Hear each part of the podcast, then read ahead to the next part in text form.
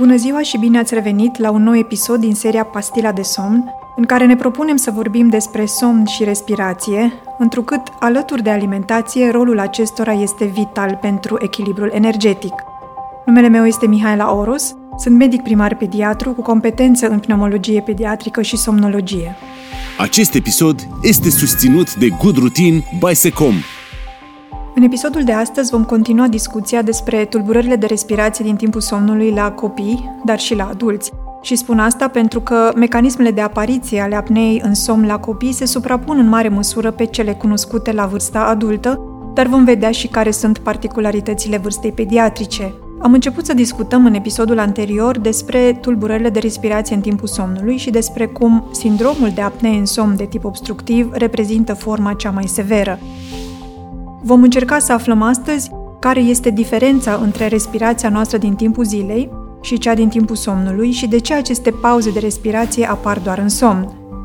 Care sunt valențele practice, adică la ce ne folosește această discuție, este atât despre prioritizarea somnului în rolul pe care îl are pentru menținerea funcțiilor noastre zilnice, în imunitate, performanță fizică și învățare, cât și diminuarea impactului pe care tulburările de respirație din timpul somnului îl au referitor la tensiune arterială, greutate, afectarea neurologică sau alte modificări. Somnul a fost mult timp considerat o stare pasivă.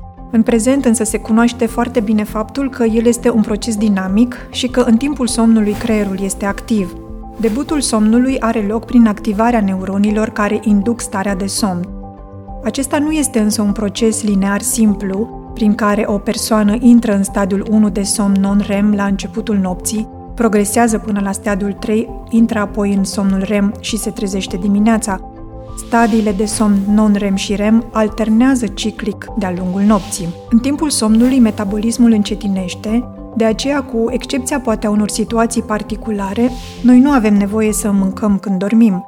În timpul somnului scade tensiunea arterială, scade frecvența pulsului și scade frecvența respirației. În timpul somnului are loc dezvoltarea cerebrală, îmbunătățirea funcțiilor imune, se produce secreție de hormon de creștere, prolactină, testosteron, crește de asemenea producția de proteine, de aceea se spune copiii cresc în somn, are loc reglarea temperaturii, memoria și învățarea, creativitatea, rezolvarea de probleme, precum și menținerea funcțiilor emoționale și sociale.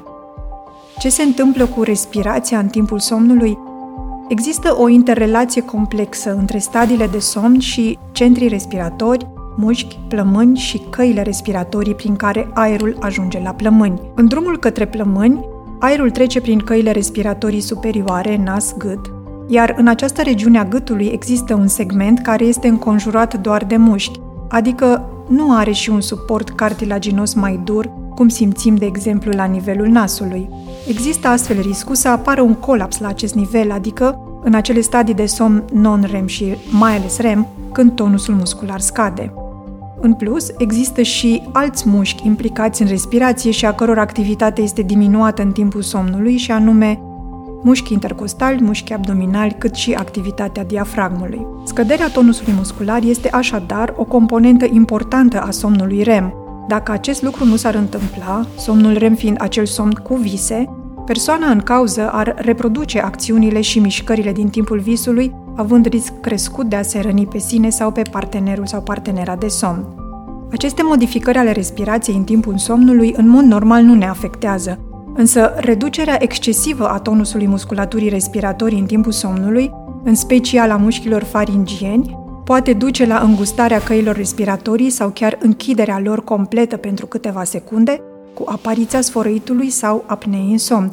Apoi, va avea loc o microtrezire cu deschiderea consecutivă a căilor respiratorii, cu alte cuvinte, creierul nu ne lasă să ne sufocăm. Spectrul tulburărilor de respirație în timpul somnului la adulți și la copii variază în funcție de severitatea acestor modificări, de la sfărăit până la forma cea mai severă apnea în somn. Cauzele care determină aceste modificări sunt complexe. Cu alte cuvinte, etiologia sindromului de apnee în somn este multifactorială. Practic, orice determină îngustarea căilor aeriene superioare, cum ar fi modificări la nivelul zonei nas-gât, respectiv modificări orele, diferite anomalii sau modificări ale feței craniofaciale, obezitatea, hipotonia căilor aeriene superioare, sau alți factori genetici și hormonali pot așadar duce la sindrom de apnee în somn. Despre simptomele apneei în somn, legătura cu alimentația și tensiunea arterială și despre metodele de investigație și tratament vom discuta și în episoadele următoare. Vă mulțumesc pentru atenție și pe curând!